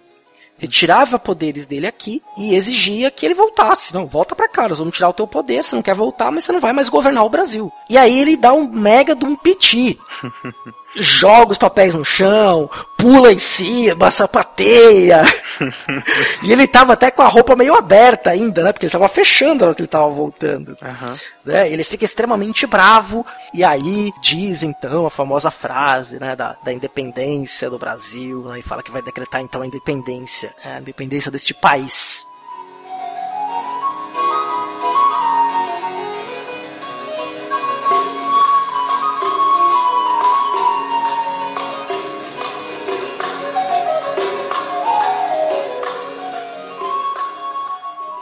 Partir de então, o Brasil está independente, né?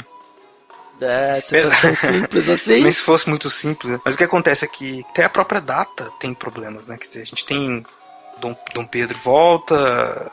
Eh, e o 7 de setembro foi colocado depois como uma data importante. Não houve comemoração na rua, o povo, é, que bom, agora somos Estamos independentes. livres. é. Ah, ah, ah, né? Isso foi depois, quando foi recontada a história do Império, foi feita essa. recontar a história da independência, mas é logo depois ali, né? Eles escolheram o 7 de setembro como uma data importante, mas desde junho já se falava muito nessa libertação, né? E depois também com a coroação, a coroação do Dom Pedro como imperador, se não me engano, foi em dezembro ou novembro.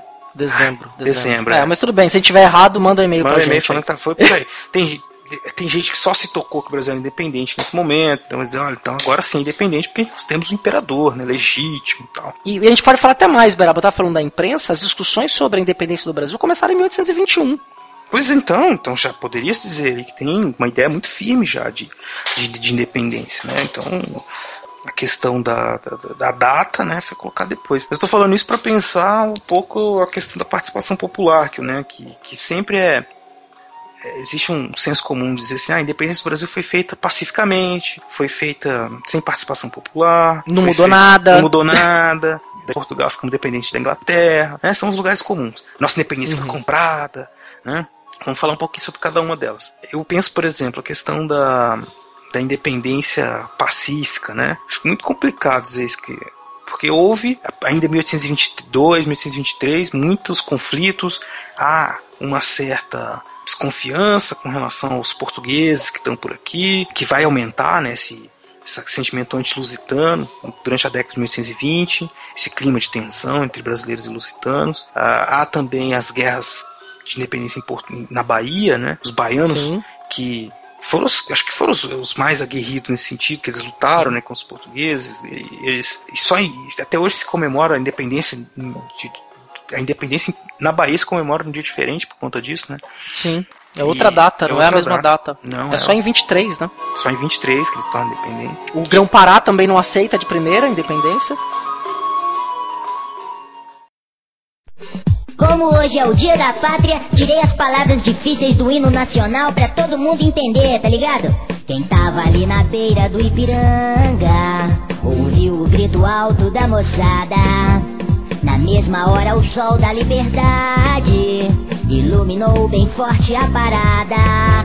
Se pra chegar na igualdade, a galera topou entrar na porrada. Pra curtir a liberdade, nego arrisca o pescoço e não diz nada. Ó pátria amada, tu é irada, salve, salve. Brasil enquanto Cruzeiro do Sul. Brilhar nesse teu céu que é maneiraço. Um sonho de amor.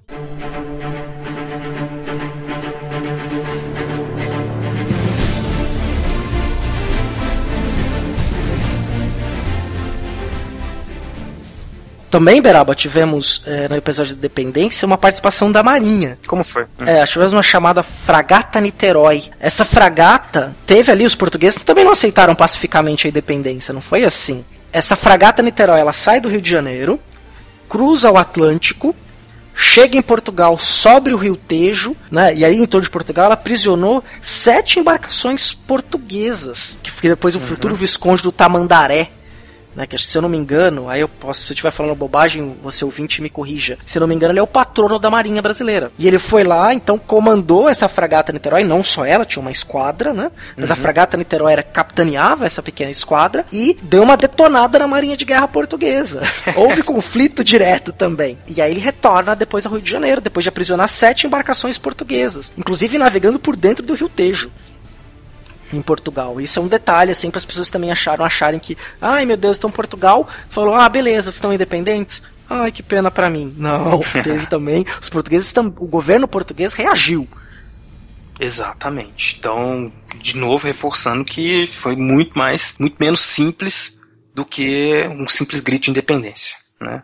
Exato. Exatamente, também não. Então, quer dizer, não foi uma coisa tão simples assim, né? Uhum. Nós temos uma elite, uma elite, alguns pensadores, algumas pessoas desses grupos mais próximos da, da, da corte e tal, que pensam nesse país, que já desde antes de 1821, né? Mas eles não são homogêneos, né? O Ceará já falou isso. Tem, cada um tem a sua ideia, e na hora que vira independente, na hora que possibilita assim, um espaço para que eles coloquem em prática suas ideias, eles vão brigar e, e vão continuar essa briga por bons anos. Não vai ser, não vai se encerrar em 1822 com a independência. Acabou, agora nós somos o Brasil e pronto. Não, isso vai, isso vai estourar na Constituição, chamada Constituição da Mandioca, em Constituição da 1823, quando você cria a Assembleia Constituinte. Né? Exato, vai ser, eles vão brigar muito ainda, né? E com relação à participação popular também, isso tem que ser relativizado. O, na corte, muita gente tá, como a gente falou agora, tá lendo os jornais. Existe pesquisas que tratam dos panfletos, né, que seria uma forma diferente, é, além da imprensa, além daquela Uhum. coisa, né, descrita por pessoas intelectualizadas. Tem gente que do povo que manuscrito mesmo escreve algumas Sim. ideias, sai divulgando tudo isso. Então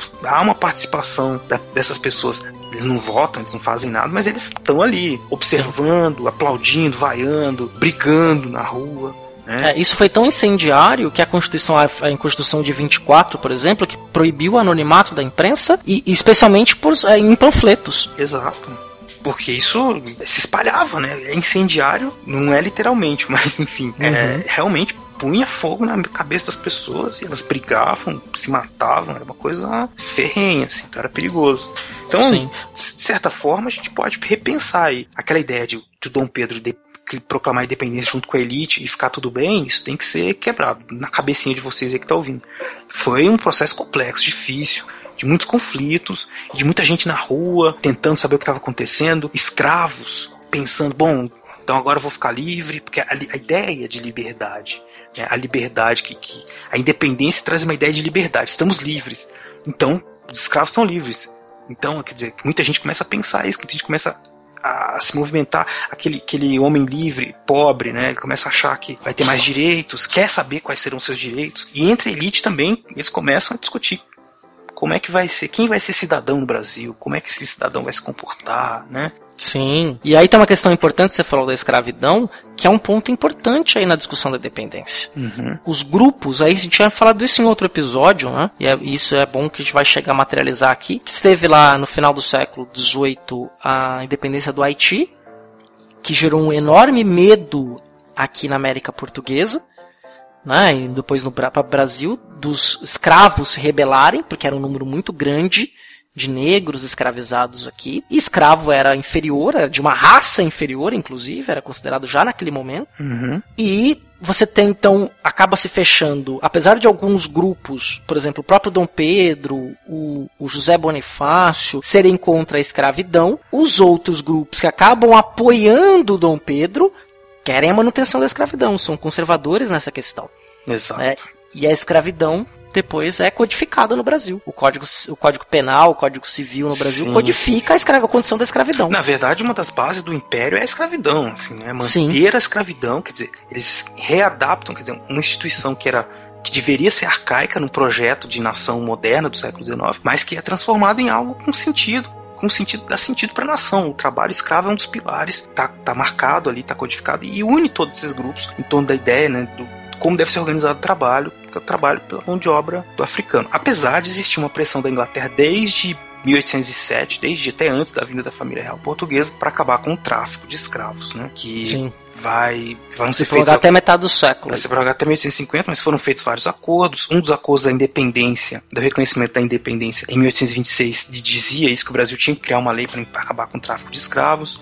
Eu acho que, como você vinha falando também, existiam defensores do fim da escravidão, do tráfico, para parar de vir gente, de vir africano para cá, porque esses Uhum. africanos eles estavam corrompendo nossos valores, porque eles eram preguiçosos, não gostavam de trabalhar, enfim. Essa questão da escravidão era muito importante, era debatida o tempo inteiro, o tempo inteiro, inclusive de forma eles tinham, eles tinham esse medo, né, dessa quantidade de, como eles diziam, de, de pretos na rua, eles não gostavam de discutir isso publicamente. Então, o, quem tô falando, os deputados, né, da independência, tem algumas situações então, que eles iam discutir isso em, em sessões secretas, que diziam que isso não era pauta, que não podia discutir, porque eles tinham medo que se saísse dali um boato e se espalhasse a ideia né, de, de- de liberdade, de que eles poderiam ser livres, enfim. Então era muito medo. Na Bahia, de novo, também tem um é, uma representatividade muito grande disso, porque é uma, a, maior parte da população era e é negra até hoje, né? Sim, o sotomeropolitano, né? Isso. Falei rápido pra É. não. pra não, pra não se confundir. E, e essas pessoas estavam lá na rua, eles fizeram muitas rebeliões na, na Bahia e, e existia um ódio racial, coisa de vingança assim lá. Então eles pegavam comerciantes, tal, gente que era branca e matavam. Ou prendiam, enfim, era sempre um perigo para eles. Isso, esse medo se espalhou pelo, pela elite, pela cabeça da elite em vários locais do nascente Estado brasileiro.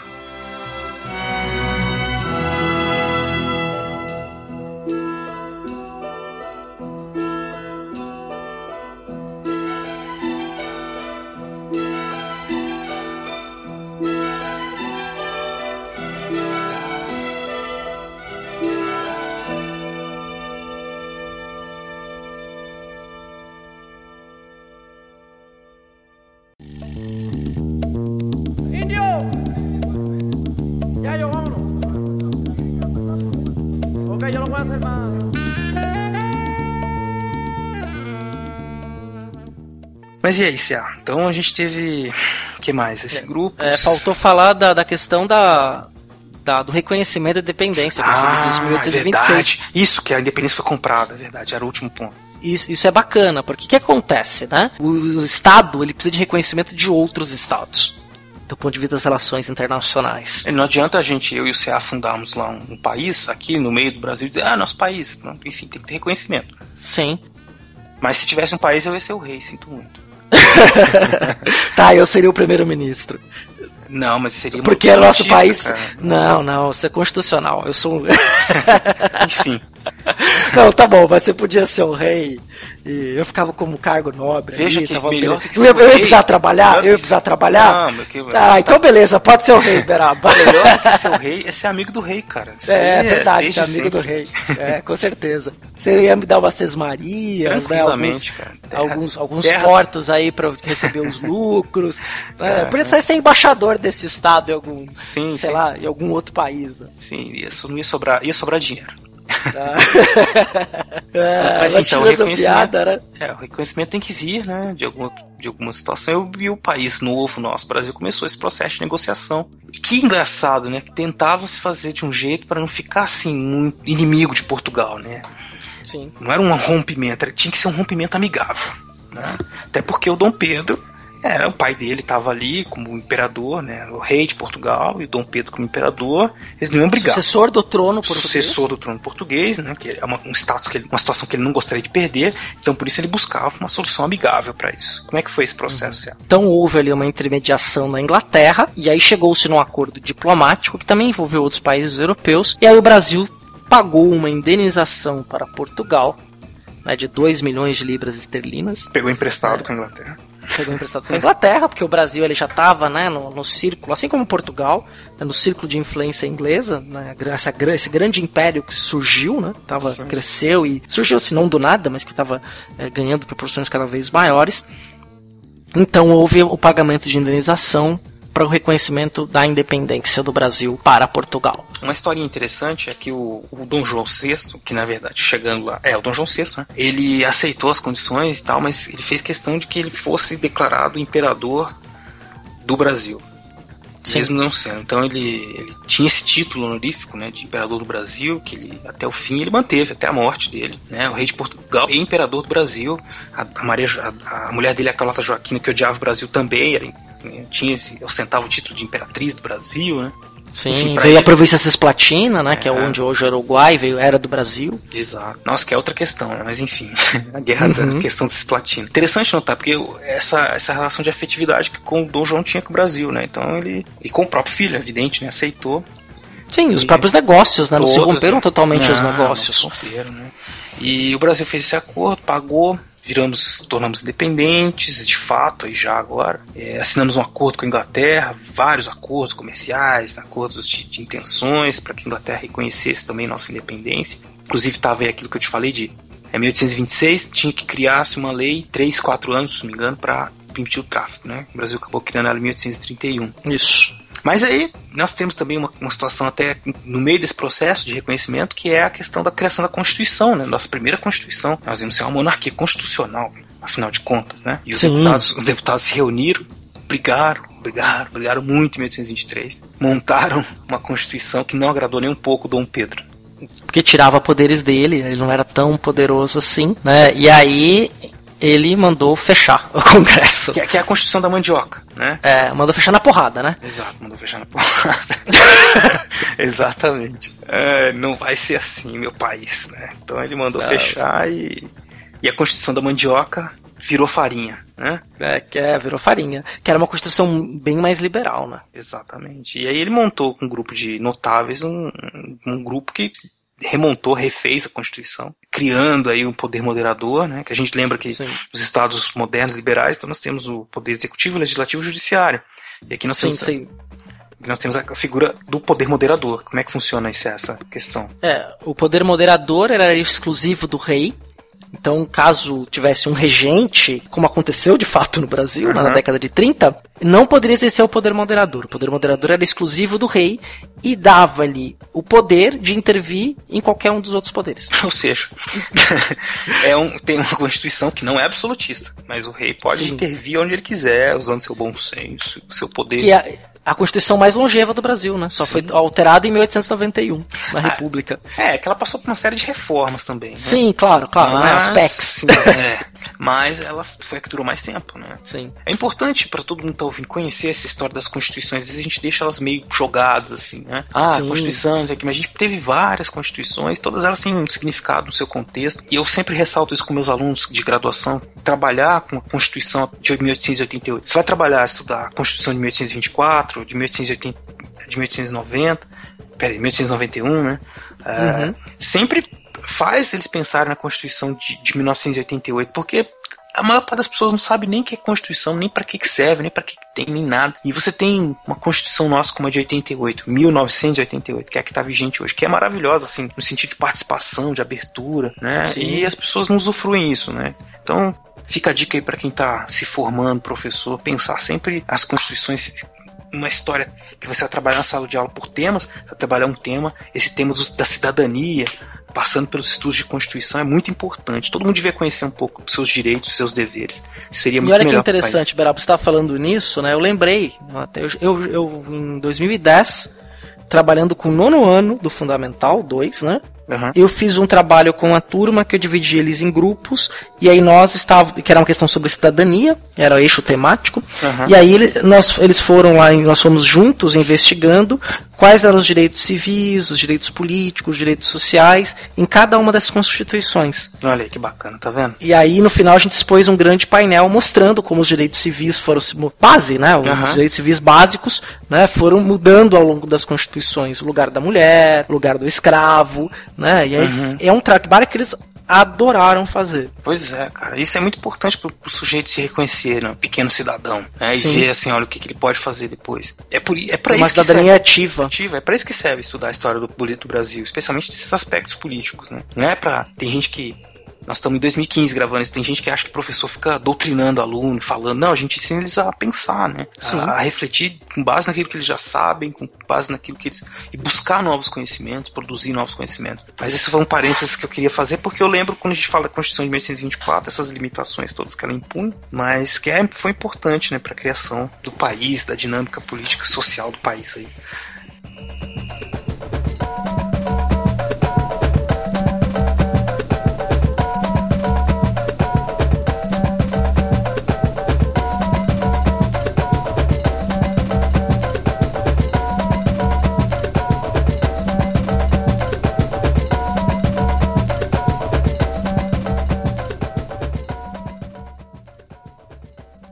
Então, depois de toda essa questão toda da reconhecimento, né, da Constituição, nós temos que pensar que surge um Estado, um corpo burocrático de gente que vai organizar todas essas províncias, mas eh, não existe uma unidade, não existe uma nação brasileira, não existe um- uma ideia né, de povo brasileiro. Tudo isso vai ser discutido pelos deputados, pela população em geral, vai ser discutido pelo, pelo Estado, né, pelo o Estado que vai levar para o interior, vai levar para o resto do país, porque eles tinham a visão de que o interior, coisas longe do, do litoral, o sertão, né, era tudo bruto, incivilizado, ia levar para lá então a civilização, espalhar do Rio de Janeiro para o resto do país e criar aí uma nação. Que tipo de nação que nós queremos? Quem nós somos? Né? Quem, quem é o Sim. Brasil? Né? Eles estão se perguntando. E, aí eles começam a buscar nos- na história, uma, uma unidade, começam a buscar nas características do povo, algumas que eles querem que mudar, outras que eles acham que deve continuar, né? E isso aparece em vários aspectos, né?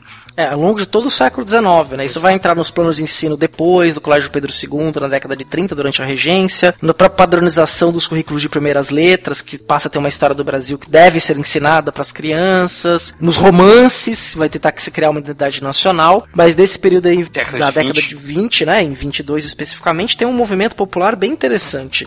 Algumas pessoas que passam a querer se identificar como brasileiros, elas passam a alterar os seus nomes e sobrenomes, adotando nomes da terra.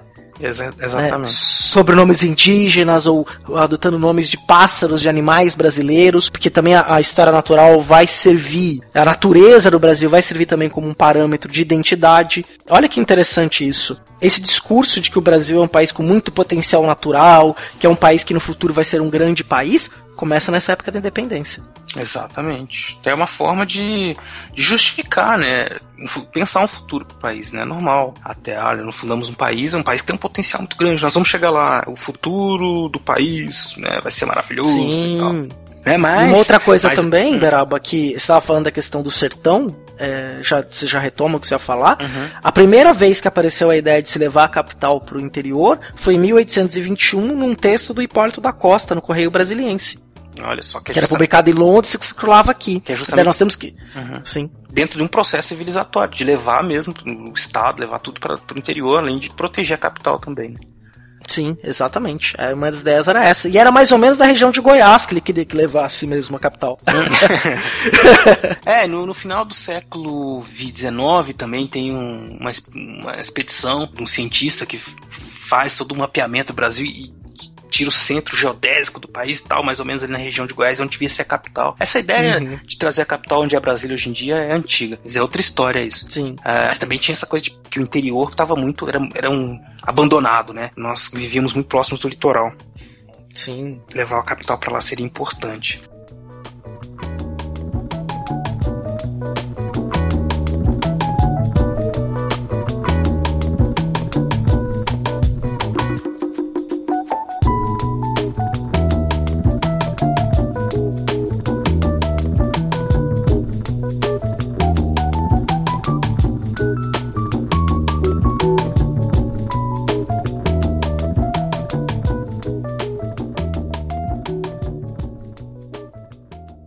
Então, aí eles estão pensando na nação, né? Mudando de nome e tal. Tinha um tipo de nação que. Que tipo de nação que eles queriam ser? Uma nação moderna, civilizada. Moderna não é a palavra. Uma nação civilizada. Aos moldes Civilizada. europeu, né? Civilizada. Sim, caucasiana. Sim, branca. Quer dizer. tinha que ser branco. E a gente tinha um problema muito sério aqui, que era que não tinha tanta gente branca assim. Nem tinha tanta gente assim. Nem tinha. não tinha muita gente, tinha muito africano, descendente de africano. E isso era visto como um empecilho para modernização do país, né? Porque, como eu disse anteriormente, eles eram vistos como pessoas inferiores. Ainda não existia um discurso científico um racismo científico, aquela coisa assim, nós somos biologicamente, naturalmente, né? mas existia já uma compreensão que era com base numa, sei lá, uma ideologia, uma filosofia, uma coisa de que, olha, nós somos, o Deus nos fez diferentes, então você é diferente de mim, você deve fazer coisas diferentes de mim, eu devo fazer coisas, eu sou melhor. Né? Uhum. Isso lá no final, na segunda metade do século XIX, isso vai ganhar um, um corpo científico, né? Se bem que É, já nos, já nos, anos, 30, já Beraba. tem os médicos, é verdade. nos anos É, não, não só os médicos, tem um jornal chamado é, Gazeta do Domingo Ah. e também o Globo, que começavam a divulgar as ideias do, do Lavoisier, Ah, é do. Cuvier, sobre essa questão da diferença entre as raças, da Uhum. inferioridade de uma em relação à outra, que é uma ideia do século XVIII. 18. Se quiser saber mais, ouvinte, raça e racismo no Brasil, ou escuta esse episódio nosso que a gente fala falou disso, inclusive. Isso, é verdade. Então, quer dizer, é uma situação que é o tipo de nação que eles queriam que não, que não se encaixava. Então, ele precisava fazer reformas, trazer. Começa as discussões sobre trazer imigrantes, acabar com o tráfico, enfim. Outras Uhum. dezenas de, de questões que podiam transformar o Brasil numa nação civilizada estão sendo discutidas aí nos anos 20, nos anos 30 do século XIX. No cresc... E durante todo o século XIX, né? Como você acha falou. Sim, sim, sim. Depois do século XX, século XX também. discutido. né? né? Está em constante discussão. A construção do que é o Brasil e o brasileiro é uma constante construção. Porque é uma construção, né? Porque Sim. como é que você cria identidade nacional, né? Sim. É, Mas nós somos uma nação está se formando, são muito jovens, né? Quer dizer, nós vamos Uhum. completar dois séculos de independência em 1820 e em 2022. Século- Uhum. De repente você está ouvindo isso em 2022, né? Mas a gente não gravou isso em 2022. Em 2022 nós vamos gravar outro. Nós estamos gravando na época que faz 100 anos que o Brasil... Não, 100 anos? 200 anos que o Brasil se transformou em Reino Unido. Exatamente.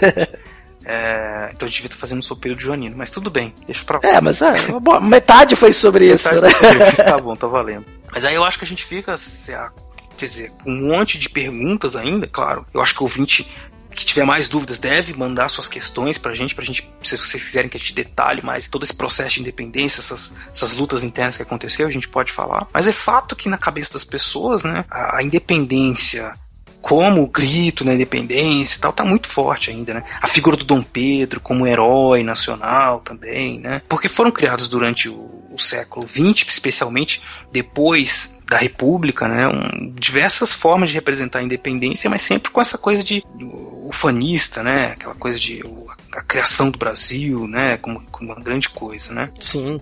Apesar que isso foi em determinados momentos foi visto como heróis, depois como vilões, né? As pessoas ali da independência e também é, nos filmes, né? Você falou do, do filme do Tarcísio Meira, que coloca ele como o Dom Pedro como um grande herói né, da independência Sim, do Brasil. Que estava nos livros didáticos livros também, também, durante, né? sobretudo no período do civil militar, até antes, na própria República, né, na Uhum. construção dos grandes heróis nacionais. Né? É, então tem a ver com o período, né? Se você fala como as pessoas dos anos 1970 viam a história do Brasil, está na ditadura militar, eles vão contar essa história mais heróica. Aí tem nos anos 90, uma coisa que eu já falei também aqui no nosso podcast, a coisa do uma certa crise política que nós vivíamos, né? Certa, uma crise política com a saída do Collor. Então você tem o filme da Carla Camurati, que, que acaba desdenhando um pouco desse processo todo, né? Colocando um lado mais Nossa, é. cômico disso tudo, É, né? sim. Aí a própria Ministério da Globo depois, né? O Exato, Quinto dos Infernos. Exatamente. Agora, vamos ver o que vai ser construído a partir desses próximos anos até o bicentenário, né? Que com certeza muita, Uhum. muito vocês vão ouvir falar sobre a independência desses personagens. A gente teve os livros do Laurentino Gomes vendendo absurdamente, né? Trabalhando com essas questões. Não vou entrar Sim. aqui numa resenha do livro dele, mas como divulgação do, do período, eu não descarto nunca. Que bom pra ele que vendeu bastante. Que bom que as pessoas querem conhecer a história. Sim. Mas não, quem está interessado não fique só na obra dele. Tem muita coisa produzida, sendo produzida sobre isso pelos historiadores. Muita coisa Nossa. interessante que, que enfim, que descortina muitos detalhes, muitas, muitas situações que aconteciam ali, passam despercebidas essa representação geral da independência. É, você pegar em 2008, que fez 200 anos da chegada da corte no Brasil, você tem uma porrada de publicação sobre o tema. Exato. né? Não só o, La- o Laurentino foi estourou com aquele livro dele, né? Isso, Mas você então. tem é, uma série de caderno especial da Folha, História Viva, para questões mais de divulgação, e, e livros de pesquisa histórica que é, revisitaram o período, trouxeram novas visões, novas perspectivas, ampliaram as discussões sobre o que foi a independência, o que foi esse período, essa construção de Estado aqui, né? É, pois é. Mas eu acho que foi isso, Cé. Eu tô, tô É. quase satisfeito. E vocês? Tem alguma pergunta? É, eu- É, não, eu, acho que eu também tô, tô, tô satisfeito, porque se a gente se prolongar mais aqui, a gente vai acabar falando do primeiro reinado. Isso, que é outra É, história. É, o primeiro reinado merece uma, um olhar bem especial para ele, né? É, Porque exato. tudo isso que a gente está falando aqui dessa ideia de construção de Estado, então de 1824, que é a Constituição, passando por 1826, que é o reconhecimento da independência, até 1831, que tem uma crise política imensa no Brasil. Quer dizer, todos esses grupos ainda participavam, esses conflitos, as divergências de ideia, elas explodem. Uhum. A própria questão dos portugueses, favorecimento de portugueses ou não, o falecimento do Dom João VI, que traz um temor de novo ao Brasil. Quer dizer, fica tudo muito complexo, né? Exato. E tudo muito amplo, que a gente falaria mais de uma hora e meisa, ou ficaria um episódio de três horas de duração. então a gente. Vamos parando por aqui. Arbitrariamente, vamos dizer que a história acabou aqui. Isso. Mas não acabou, colocou. só É, nós um estamos. spoiler pra vocês. Não acabou, tem É. muito mais história. Não, história, como eu falo para meus alunos, gente, a história não tem spoiler. ai, ai. Então a gente vai colocando aqui um ponto final neste capítulo. Exato. E pro futuro falaremos mais sobre esse contexto político do Império. Mas é isso, Cé. Foi um prazer. Eu gostei Pô. muito de falar com você sobre isso. Deu pra entender? Perfeito. Entendeu sem entendi dar? Também. Era que aqui tal, na minha, na minha castidade. Sim, tá certo. É o mundo infernal. Você tá vivendo aí nesse clima infernal aí. É, Enfim, do litoral paulista, mas aqui tá de boa. tá de boa. Que bom. E eu, não tá nem rolando funk na rua hoje. Oh, mas que bom, cara. Que bom. Então tá. Então Então, é é isso. Beraba. Então a gente se Muito fala. obrigado. Então, gente, divulga, compartilha, apresenta pra tia, pra irmã, papagaio, namorada, pro amigo, pros colegas, né? Exato. E ajudem aí, mandem suas perguntas, suas- seus comentários, que a gente gosta muito de falar com vocês. E eu acho será que a gente tem que terminar cantando o hino da independência. Então tá, deixa eu pegar a letra aqui. Não, não, não, não, não. Agora tem que cantar essa porra.